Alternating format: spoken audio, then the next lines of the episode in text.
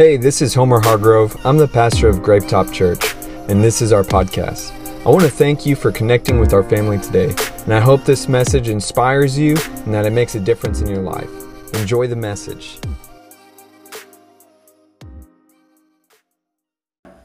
We've been we've been going through the series, um, "What I Really Want," what I really want, and and we've been looking at the perception from God what does God really want from us? And today's uh, part four, and our, our title for today is I Didn't Hear Him Call. I didn't hear him call. And I want to read y'all uh, I want to read y'all scripture, but first I want to ask you this question. When was the last time you felt God call you to do something? When is the last time that you felt God call you to do something? Now let me read you all this, uh, this, these verses in Isaiah chapter 6, verse 1 through 8. And this is actually one of my favorite scriptures in the Bible. Um, it, it really, I, have shared this, uh, this scripture a lot of times in our church, and it, it really inspires me and it just like beckons my heart. I want to share it with you. Is it was the year of King Uzziah the, that it was in the year that King Uzziah died that I saw the Lord. He was sitting on a lofty throne, and the train of his robe filled the temple. Attending him were mighty seraphim, each having six wings. With two wings they covered their faces, and with two they covered their feet, and with two they flew. They were calling out to each other, Holy, holy, holy is the Lord of heaven's armies. The whole earth is filled with his glory. Their voices shook the temple to its foundations and the entire building was filled with smoke. Then I said, It's all over. I am doomed, for I am a sinful man. I have filthy lips, and I live among a people with filthy lips. Yet I have seen the King, the Lord of heaven's armies. Then one of the seraphim flew to me with a burning coal he had taken from the altar with a pair of tongs. He touched my lips with it and said, See, this coal has touched your lips. Now your guilt is removed and your sins are forgiven. Then I heard the Lord asking, Whom shall I send as a messenger to this people? Who will go for us? I said, Here I am, send me. Here I am, send me. And the reason I love this, this scripture is because it shows uh, our heart and the fact that we feel like we are not able to be used by God. And it shows how God makes a way, even just having sending the angel to put the coal on his lips and says, Look, now you're good. Just go out and now you can raise your hand. And it's like we all have this hesitation to say, Here I am, God, send me, because we feel guilty, because we feel ashamed, we feel like we're not qualified to do it. And the scripture is so inspiring to me because it shows us that yes, you can raise your hand and say, Here I am, God, send me. But you have to be willing. And I feel like the there's this big disconnect between willingness and calling. Willingness and calling. And what we really imagine is that a calling to be like this story. Where it's like a big show, right? Where angels are flying down saying, My child, do not worry, here your, your lips are cleansed. Now go. And we're like, well, God hasn't called me yet because that hasn't happened. And we we feel like look in this story, it's like the whole temple is shaking. There's smoke. It's like it's like the Wizard of Oz scene, you know, like it's really intense. And so it makes sense of why he's willing to answer God's call, right? Because how could you not after seeing all that? And see, the big disconnect we face is we feel like we, ha- we haven't heard that call. We didn't hear that call. A lot of times when, I, when I'm talking to people about God, and I'll even share my story or say this and that, and a very common response is, well, I just haven't had that, that moment where I found God. I just feel like I haven't heard him call me or talk to me. I just haven't I haven't felt that. I haven't heard that. And it's like there, for most of us, there's this big disconnect in our belief of God in the moment where we really come to Him, where we meet Him. And we imagine in the case that God would meet me, I would be willing, right? If God came down on a, on a cloud and said, What's up? I would say, What's up? But it's like so many people are waiting for that moment to hear him or to see him. And the truth is, for most of us, including myself, it's not going to happen like this story, where it's going to be this obvious billboard that hits you in the face. And I want us to, I want us to, to look at David. David in the, in the Bible, um, his story is told in 1st and 2nd Samuel. And David is somebody that is, is known as a man after God's own heart. And the reason we're going to look at his story today is because that's what it, he fulfilled what God really wanted from him. He wasn't perfect, but he was described as a man after God's own heart to the point where God was so pleased with him that he chose David's line, his lineage, for the Messiah to come forth. And so we're going to look at him and his heart and how we can try to identify with him and get some tricks from David to see how we can meet God like how he did. And so the very first thing that I want us to look at is David's willingness. David's willingness.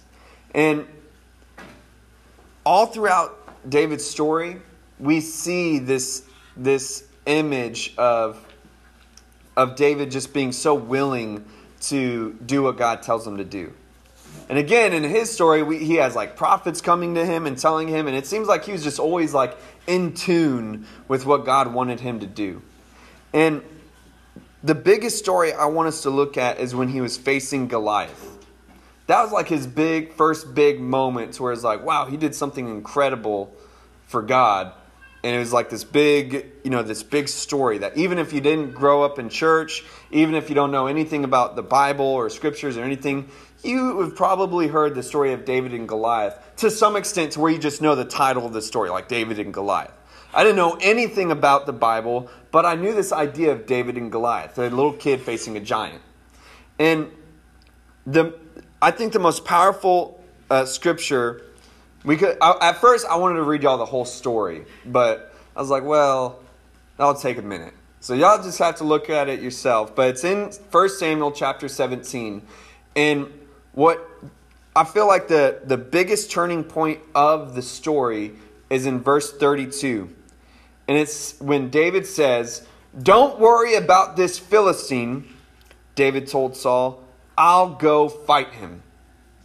I'll go fight him. And to give you a backdrop, David was just bringing bread to, the, to his brothers that were soldiers in the army. He wasn't even a soldier, he was just bringing some bread. He was a delivery boy. So this is equivalent of your pizza guy showing up with Domino's, or, and all of a sudden there's this big fight outside of your house or your apartments, and all the cops are at standoff, like, what do we do? How are we going to go in there? We need to get this raid. And, and, like, they, they have hostages. And the pizza guy just showing up, like, hey, what's going on? What's going on? And you're like, hey, man, we're, we're got a serious situation here. Okay? You can read about it in the news. You wouldn't know what to do in this kind of situation. He's just going around, and all of a sudden, the person is yelling out some obscenities to whatever. He said, yeah, well, the U.S. sucks. That's why we're doing it. Oh, no. all of a sudden, he's like the patriotic pizza boy. And him going to the, the chief of police and saying, hey, don't worry about sending anybody else. I know you all are scared.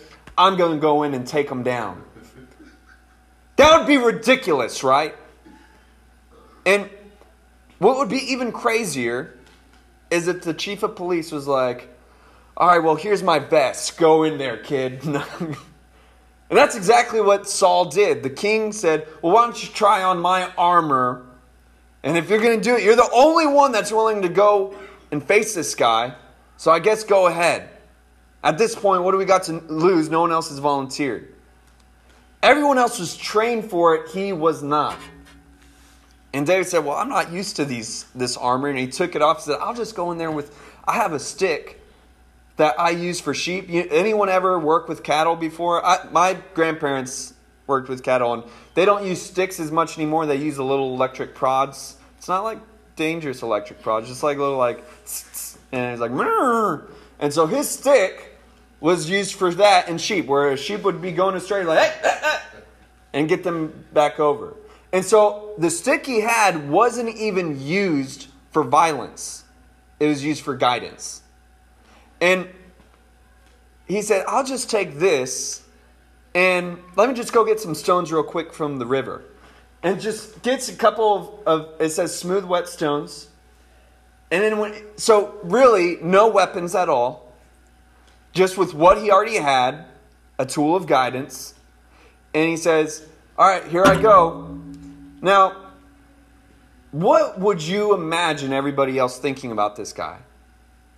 It's like, have you ever saw somebody uh, that was like talking smack and you knew they were about to get beat up, and instead of intervening, you watch like to see what happens? Have you ever seen a UFC fight and there's usually one guy that's like like just talking so much smack and everybody wants to watch it just to see that guy get beaten up. Well, Goliath was this guy, but they all thought that David was going to get killed.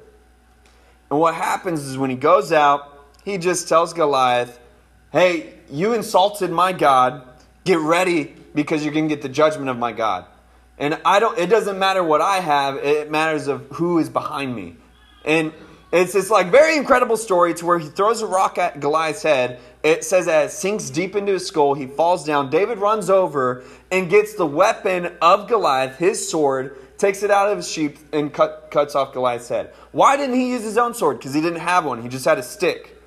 He would have been there all day just hitting him with the stick, and nothing would have happened.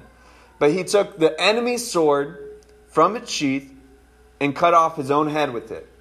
And this whole story is like epic. It's really, it's really a great, one of the most greatest stories of the Bible to where it's like, like, yeah, I want to be used by God to go cut somebody's head off. Like, that sounds tight. But what, what is the perception from this story that we need to take away if we're looking to be, if we want to have a heart like David, if we want to be like, uh, like him in the sense of what God wants from us, unpacking what willingness is starts with availability. Availability. And so many times we think that the king is going to call us out of the crowd and say, You, I got a good feeling about you. Why don't you go face Goliath? But it was David who was the one asking everybody questions. Hey, what's going on here? Hey, man, give me some of that pizza. Yeah, here you go. But what is that? And it's it's because he was already available. He was making himself available. Not even just like I don't got anything better to do, but in his job, he was asking questions and looking for a, a place to be used for by God.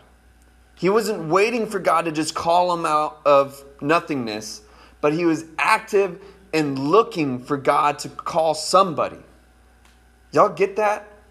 And when we make ourselves available to God, He gives us the ability. If you want it to rhyme, availability produces ability. It kind of rhymes, right? And the availability to the obedience of His will, the availability to a calling like that gives birth to the ability and grace to succeed in doing this will in a miraculous way. And it's, it's almost like we have to set ourselves up to fail in a sense. David set himself up to fail, but it was all because of his faith. And a lot of times we look at faith as being available, but with a plan B. Y'all get what I mean? And, it's the idea of like, well, if this doesn't work out, I still have my fallback. You know what I'm saying? And David's availability had no other option except death. It's just going to work. God's going to either do something or I'm going to look like an idiot. And it's going to look like God was uh, that I should have never trusted in God in the first place. And it's almost like in moments like that where faith, uh, that great faith, produces the most miraculous abilities and grace. But so often we're so scared of putting ourselves in a situation to where we have to 100% trust in God that we avoid it altogether. And so often we don't see these miraculous things because we have so many other backup plans. Well, if it doesn't work out, I can still do this. And, and we wonder, well, why doesn't God move? We haven't really stepped out in that kind of faith. Y'all feel that? And another aspect about David, when it comes to willingness and unpacking what that willingness is, is a type of brokenness. And brokenness prepares your heart to be willing. In James chapter 4 6, it says, And he gives grace generously, as scriptures say, God opposes the proud, but gives grace to the humble. And David's willingness came from a perception, a self perception of humility. He truly saw himself as nothing more than a shepherd's boy, yet he was a king. And even as a king, there's so many times where you see him looking at other people more important than himself. He had such a humility about him. And humility is something strong, not weak. There's a time when uh, David had soldiers that admired him so much that they infiltrate he, he just made a comment saying man if i could have the waters of this well that of this place that we've been trying to invade i would be the happiest i'm so thirsty. If i could have the, the waters of this city uh, it would make my day. And he was just talking. He wasn't even like trying to manipulate anybody. And some some of his soldiers were so uh, so inspired by david and admired him so much that that night they snuck into the city where they could have been killed, captured, tortured, and it, just to get some water because he, he didn't even ask for it, but he wanted it. And they brought it to him. And David, he said, Who am I but a man to, to drink this blood that you guys have risked for me? Said, This water, is it's not water, this is blood. You risked your lives for this. And instead, he, he poured it out as an offering to God because he did not see himself as somebody worthy for that risk. He was such an admirable person because of his humility. And if you think of people that you can admire, they're usually people that have a very humble countenance. Not a again, not an insecure countenance, not a not a not a weak personality, but a humble one. To where it's like a CEO that doesn't mind picking up trash. Y'all know what I'm saying? And when you think of the opposite, a very prideful person that's usually someone that everyone hates. Like not not politically suggesting anything but most people hate the president because of how arrogant he can be right?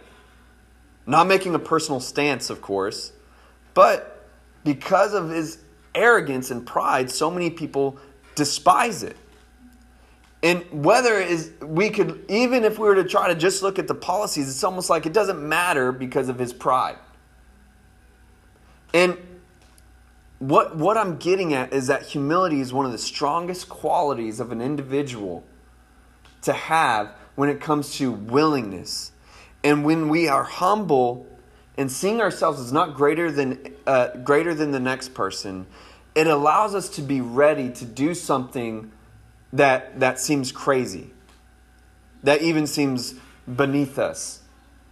Because even at this point in the story, David was already anointed by, by Samuel the prophet to be king. And it's something that he had in his heart that he believed God was going to answer, that he was called to be king. And so, if he already knew that he was going to be king, why would he waste his time as a soldier when he was going to be leading the soldiers? Y'all get what I'm saying? It's because he had humility. And when we when we have these different qualities, it causes a merging to happen within our hearts to where our desires are not different from God's desires. Our desires are not different from God's desires. When we're humble, when we're available and willing, our desires seem to want the same thing. David didn't want to just kill Goliath to, to showboat. but that he had a, a, this righteous anger within him to defend the name of his God. It, see, it was like this, and it almost had nothing to do with David, but David inter, injected himself in the middle of it because he wanted what God wanted. He wanted that, that name of God to be honored and glorified, not, uh, not smeared. And that's what that's just simply what happens. And I feel like that's a good check on our hearts of really where is our willingness to God's calling when we truly want what God wants. Y'all feel that? And so let's unpack David a little bit more in, into transparency. Now, transparency is very vulnerable. And David was a person that was incredibly transparent in so many different aspects.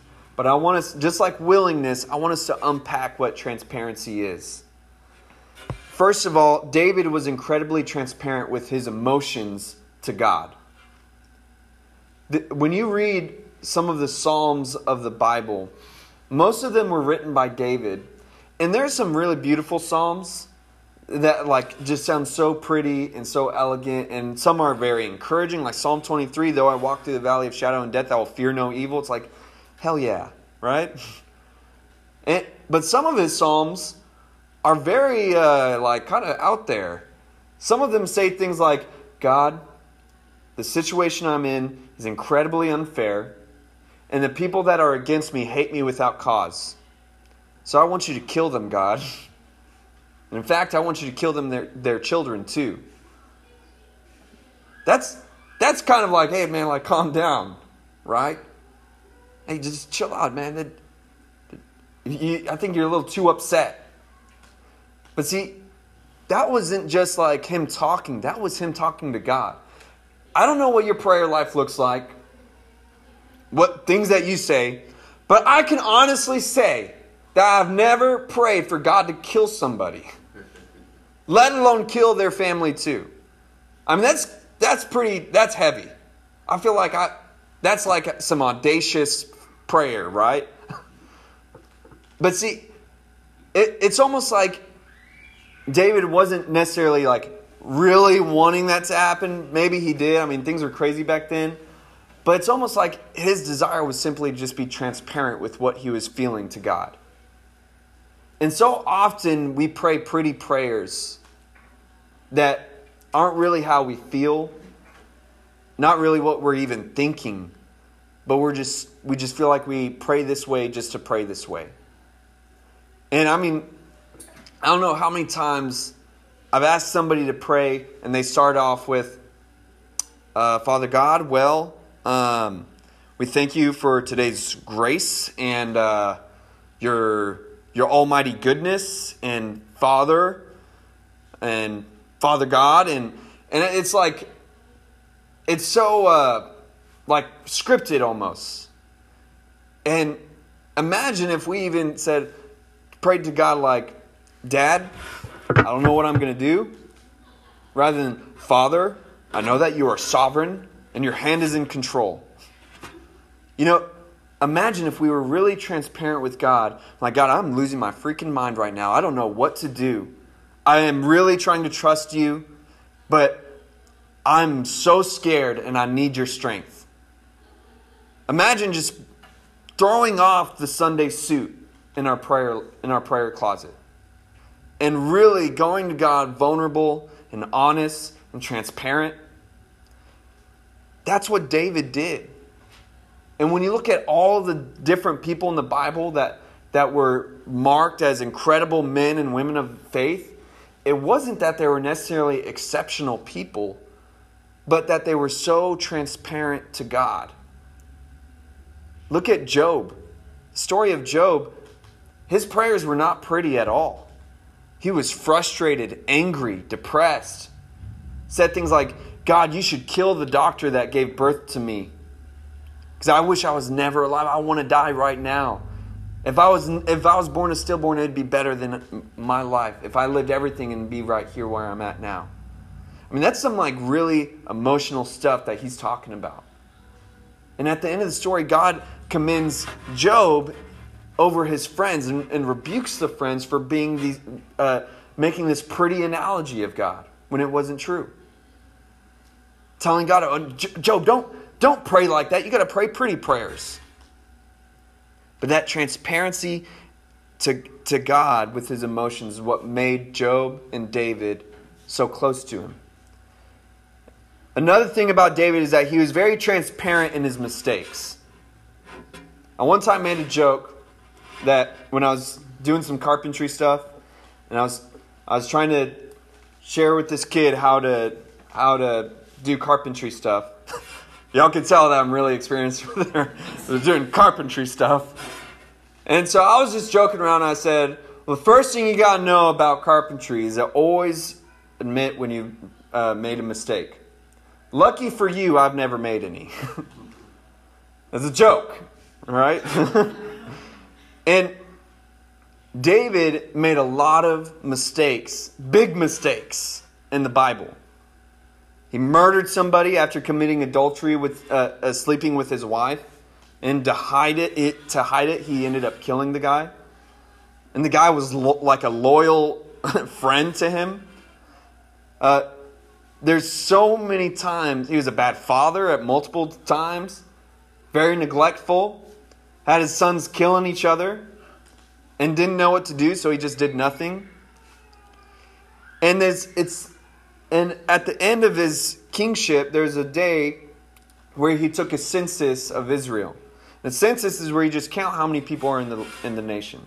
And which doesn't seem like a big deal, but in Deuteronomy and the laws for the kings uh, in the Old Testament, there's a specific rule that said for them to not take a census of Israel. That they should not be puffed up in arrogance and thinking of how many people are in the land so that they can think, oh, I'm such a great king or whatever. And so there's a very, almost like random rule oh, by the way, don't take a census. And David knew that, and so did everybody else. And even his com- army commander said, David, why are you doing this? And David said, just do it. Do what I asked. And at the end, it, there's this uh, pretty much prophet came to meet David, said, You have to choose between these three consequences. Which one do you choose? And and all throughout, every time that David had a consequence, every time that he, he did something wrong, there wasn't a point there was never a moment where he was like, kill this prophet for calling me out. Saul did that. The king be- that that was before him, he did that. But every time that the mistake was shown, he didn't try to hide it, but he allowed himself to be vulnerable and admit to the mistake. And not only admit to the mistake, but take responsibility for it. And in, I want to just jump to a couple scriptures that, that paint this image of David.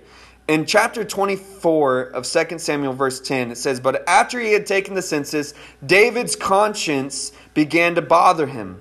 And he said to the Lord, I have sinned greatly by taking the census. Please forgive my guilt, Lord, for doing this foolish thing. See how even before things go crazy, his conscience bothered him about it. He was transparent with himself. Sometimes we do things that we know are wrong, but we just keep shucking it in the back of our heart so that we don't have to really address it. I just won't think about it today. And, and we just keep trying to put it off because we don't want to feel guilty or shame or anything like that. Look how David just said his conscience bothered him, and he's like, God, how can I hide this from you? I messed up. Couple verses down in verse 17 says when eh, this is when the consequence is going on and it says when david saw the angel about to attack the city he said to the lord i am the one who has sinned and done wrong but these people are as innocent as sheep.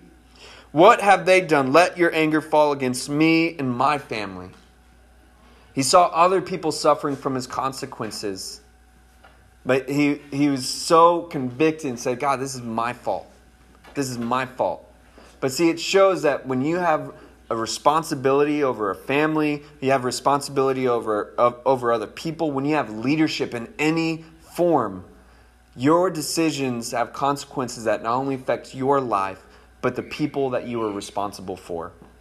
That's why all these people were getting affected by David's mistake. But look how his heart is crying out, This is my fault, not theirs. That's what a great leader does. And then finally, when when God tells him how uh, what sacrifice to do to make up for the, the mistake, whatever, he he goes to the person at the land and says, "Let me buy this oxen." And the guy says that he still has so much respect for David and says, "Hey, I'll I'll give you the land for free, and I'll give you the oxen for the sacrifice." You're the king. You're, you're David. Why would I wouldn't give it to you? You just have it. And David says, But the king replied to Araunah, No, I insist on buying it, for I will not present burnt offerings to the Lord my God that have cost me nothing. So David paid him 50 pieces of silver for the threshing floor and the oxen. See, he was offered a way of forgiveness for free. He was offered a way of paying for the consequences without it costing him anything. But he refused because he knew it wasn't right to try to go around God and try to find a loophole to, to not have to pay for it himself. Y'all get what I'm saying? And so often, he, he, this loophole wasn't even something he looked for, it was presented to him. And some of us, the times where we know that we need to do something and we try to find loopholes around doing it the, the way that we really know we ought to do it. It's like that we were talking about fasting earlier. It's like, yeah, I'm going to do the fast, but I'm going to do a fast to where I really won't feel it. See, that's a loophole around it. And David is his heart is so transparent and with God and his mistakes and his actions to where he knows it's he knows that it's a sham if he does it that way and he's honest about it. And for us, we need to really take God serious and know that he's not a dummy.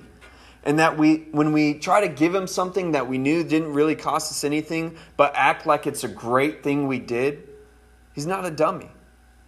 And that's a lot what a lot of people do is they a lot of us in the world are just decent. It's not that we're even good, not even incredibly good, but we're just decent. We didn't we haven't killed nobody. And then we go to God like, I've been a good person. I've given a couple homeless people a couple dollars here and there. I've been good. And if we're really honest with ourselves, we've just been decent. We've been all right. We haven't done anything too bad. But we present it to God as if we made this great sacrifice to Him. The final thing that I want to talk about when it comes to his transparency is his lifestyle of worship. His lifestyle of worship. It, his lifestyle of worship showed that he was the same person in the temple, at church, in the palace, and even on the streets. He was consistent in every part of his life in his worship of God and having that relationship with God. There's a story when the Ark of the Covenant, which is a big symbol for God and the people of Israel, it was brought back to Israel after it had been taken away um, and by another nation, and it had come back. And David was bringing the ark back to the temple, and at, for the while, for a while, it was left at a guy's name's house, um, Obed Edom, and he waited until he knew that uh, that it was good for him to bring the ark back to the temple. And at this point in the story, in, in 2 Samuel chapter 6, verse, starting in verse 12, and I'm going to jump around to save some time. It says, Then the king to- David was told, The Lord has blessed Obed Edom's household and everything he has because of the ark of God. So David went there and brought the ark of God from the house of Obed Edom in the city of David with a great celebration.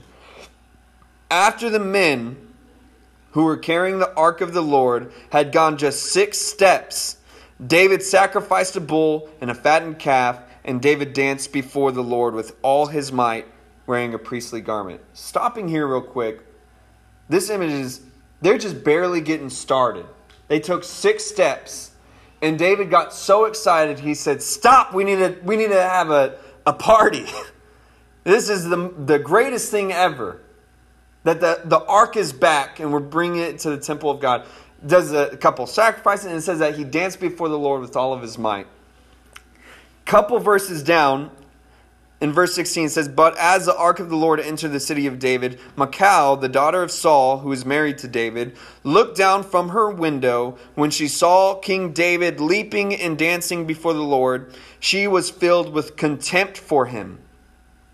So his wife, who is the daughter of King Saul, is now married to David. So she's kind of been risen in the palace. She has this idea of what, what you're supposed to look like as a king and it's all it's all you know show. And she sees david breaking away from this show and it, it, and, and it frustrates her. And this is really a perfect imagery of religion. When religion sees a, a, a genuine relationship with god it gets frustrated and disgusted by it. Amen. and religion says well you're not supposed to do it like that you're supposed to put it all nice in a box. You're not supposed to just dance wildly and celebrating God. You do it this way. And this is what happens in this uh, right after this. She it says in verse, in verse 20, when David returned home to bless his own family, Michal, the daughter of Saul, came out to meet him, and she said in disgust, how distinguished the king of Israel looked today, shamelessly exposing himself to the servant girls like any vulgar person might do. So snobby. Just doesn't that just irritate you, just even reading it? It's like you thought of somebody. David retorted to Michal I was dancing before the Lord who chose me above your father and his and all of his family. That was that was a low blow, right? He appointed me as the leader of Israel, the people of the Lord. So I celebrate before the Lord. Yes, I am willing to even look even more foolish than this, even to be humiliated in my own eyes. But those servant girls you mentioned will indeed think I am distinguished. So what he's pretty much saying is first he, he says pretty much like that was kind of mean, right? well, if God wanted it done that way, then he would have kept your father in office, wouldn't he? He said, But he chose me because I'm willing to be as foolish as I want, or as foolish as I need to be in praising my God. Says, he's pretty much saying, Because I'm not willing to be in a box and put on a show when I'm excited about how good God is, that's why he chose me over your father. And, and he says in, in those servant girls that you think are, are lower than you, they'll think I'm more distinguished than you are. Because I'm willing to, to show a right relationship with God instead of this religious show. And can't we all kind of take a step back and see that end today? People that don't even go to church can respect somebody that has a relationship with God over religion. Most of the people that I, I'm not trying to paint myself as like, oh, I, I'm doing it the right way. But most of the people I talk to that are not believers or churchgoers at all, they usually like me. I'm, I'm a likable guy because I can be very down to earth while still having a lifestyle of worship of God. But they, they have respect for me, but they hate the, the churchy churchianity, the religious show. And see, that's, that's really an image of, of how transparent lifestyle should look.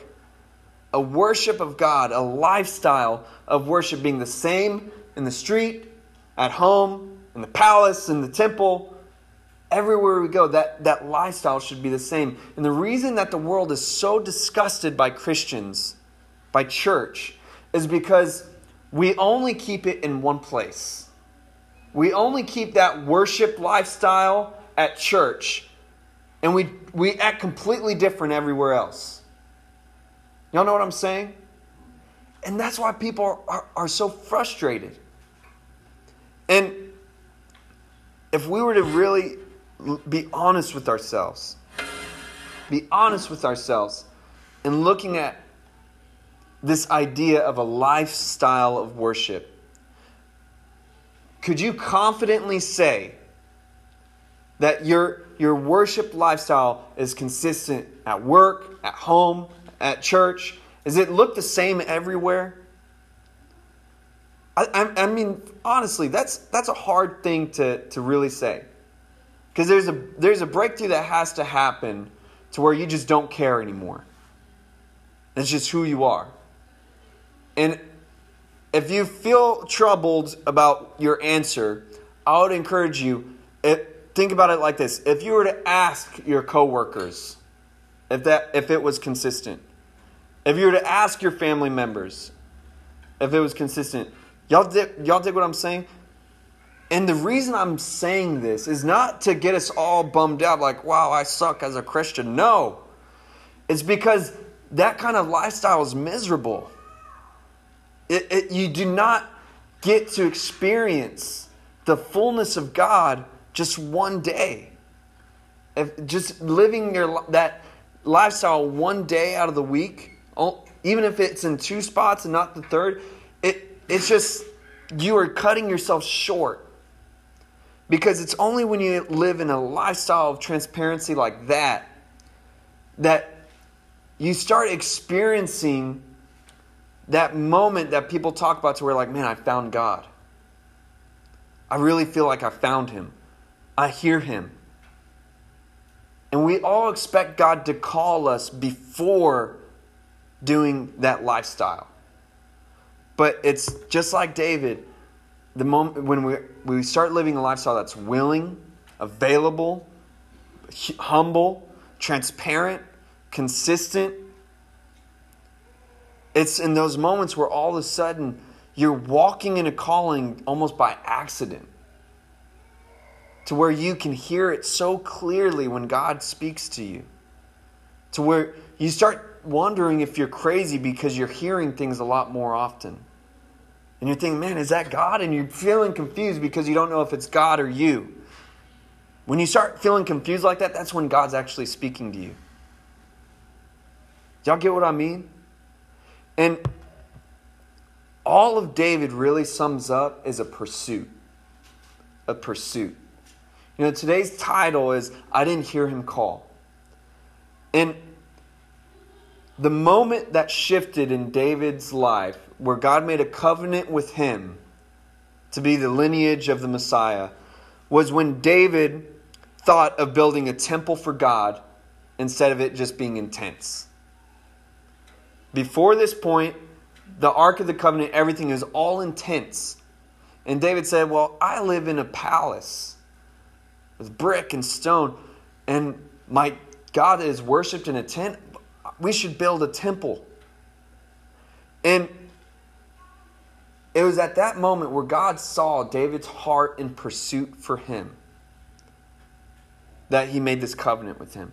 And the reason that this is so meaningful that David was never asked to build a temple. And God even tells him that. Well, I never even asked you to do that. I never asked anybody to do that. But you just continue to want to glorify me. You're even trying to think of new ways to glorify me. And that is why he was chosen. And because he was always in constant pursuit of God in his life to be glorified. And we don't we don't have to wait for him to do something crazy to do something crazy. We don't need to wait for God to tell us in a crazy way to start doing some crazy things for God. And this pursuit is so overly simple. A lot of times as Christians, we try to compartmentalize our faith and the practices of our faith and devotion I'll hear people all the time start a reading plan and then and then a couple days or a week goes by and say, "Well, I stopped doing that reading plan, that daily reading plan because I felt like I wasn't really like like connecting the way I should have been like I was chewing on too much and so I had to slow down." And so now I just read once every couple weeks or whenever I feel like it. And the, see, it's it's real. Does that look like pursuit? No. But when I'm telling you, the, it's so simple with God that if you just if you just do things aggressively to chase after him, something's going to happen. Amen. It's really that simple. If you just I'm not telling you to do things that are going to like that, you know, you're going to fail at, but in a sense I am. It's it's better to just try to do some stuff, not to earn God's love, but it's simply pursuing him. God's love for you doesn't change whether you do something or do nothing. Everyone solidify that in your heart. But that pursuit and that engagement of God in your life to where you, you start having your own stories of God working in crazy ways. And you really are feel this joy within you because you, you've experienced God's presence and you, you're feeling God with you. That's something that no one can take away from you. And it happens in pursuit. It happens in pursuit, like a 21 day fast. Like, do, like just doing a reading plan, making a devotions where I'm going to read the Bible every day. I'm going to read the Bible every day. I'm going to pray every day. Even if it's five minutes, I'm going to do that now. And so often we start something, but then we back away because it's, it's, it's inconvenient. And, but then we, we paint it with, well, it's I'm actually not doing more because it's bringing me closer to God. Does that make sense? We people who, who start we, we start reading plans, we start devotion times, and then we stop it and say, Well, it was just getting too hard. And so I stopped because it started becoming more of like a commitment thing rather than like a relationship thing. Y'all, y'all get what I'm saying? And it's just the two are one. Re- relationship is commitment. I stopped dating my wife because it felt more like an obligation rather than like romance. Does that make sense? And so the same thing. We stopped having sex because it just felt like it started turning more into like an obligation thing rather than like spur of the moment thing. Y'all see how it doesn't work in other aspects? But for God, we try to make it work and excuse ourselves from a pursuit. And I'm just, again, this is not a message to make us feel like, well, I'm such a crappy Christian. No, this is all of us, myself included, where we get distracted from pursuits. And the truth is, the most miserable I am in my life are the moments where I've allowed so many distractions in between me and God to where my commitment to Him, my devotion to Him is dry. And, and then all of a sudden, I don't really feel like joyful or peaceful anymore because I'm not really walking in His presence.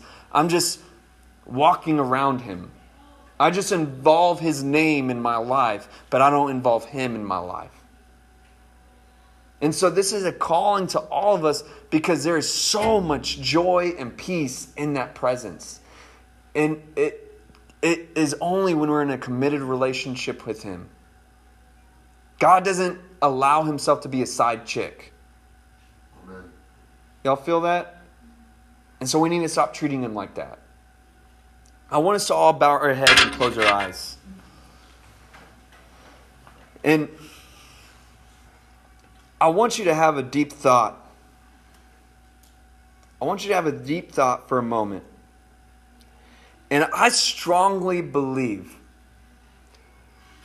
that there is always an opportunity for growth in every person's relationship with God. I one time heard a story of a pastor that would always end up going to the altar when a church would do an altar call because he would just feel so convicted like he, there was something else he, for him in God. It wasn't that he was in crazy sin or anything like that. He felt like he was far from God, but he just always felt like there's something more. And he just would, they had to tell him, hey, stop going up to the altar. People think you're living in sin. But he couldn't help himself because there's just something more he wanted to find in God. And I feel like the moments that we feel content, the moments that we feel like we have finished that race, are the moments that we're actually farthest from Him. And I want you to just, to yourself, talk to God for a moment. And tell him where you're at. Where, be honest with God where you feel like you're at.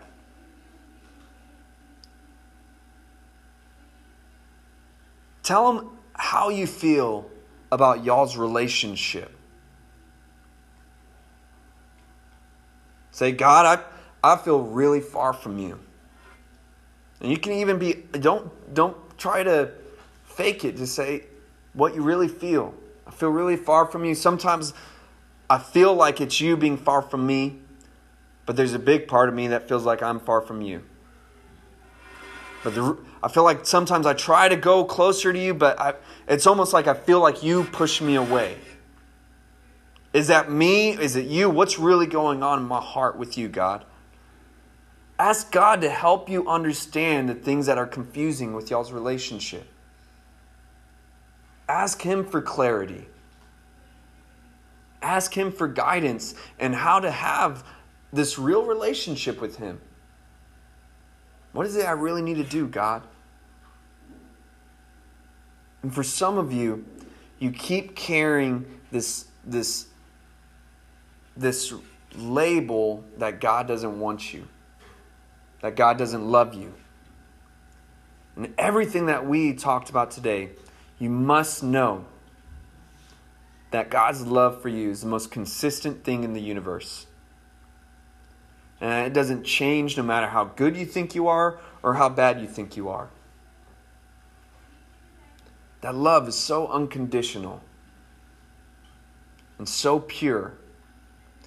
And you need to hold on to that because pursuit is not about the mistakes that we make, but it is simply about the pursuit, the journey.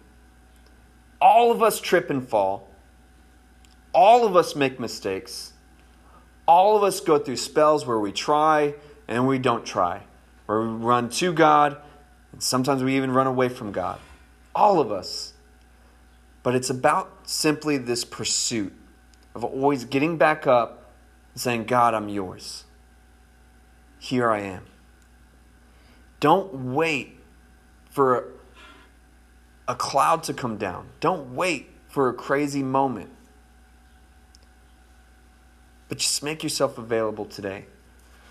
God, I, I just pray for all the people here, people listening online, and I pray for your spirit to just clarify things in each individual's life. And that anyone here listening that is feeling compelled for a greater step in you, I, I pray that you birth that commitment in them that you bring about a greater restoring work in their heart to yours, and that you finish what you started in them. I just speak that commitment out in the name of Jesus. And those of y'all who are, feel that calling and are ready to, to raise the bar in your life in that pursuit, start today. Start with your own conversations with Him. I thank you, Lord, for hearing us and for, for doing greater works than we can even see. We surrender to you, we believe you, and we trust you in Jesus' name. Amen. I hope you enjoyed the message today. If you did, there's a couple things that you could do to connect. First is to subscribe to our show so that the most recent episode will always be in your feed, ready when you are. And second is if this ministry has impacted you and you'd like to help us continue to reach others, you can click the link in the description or visit our website, gravetop.com, and you can give now. I'll see you next time on the Gravetop Church podcast.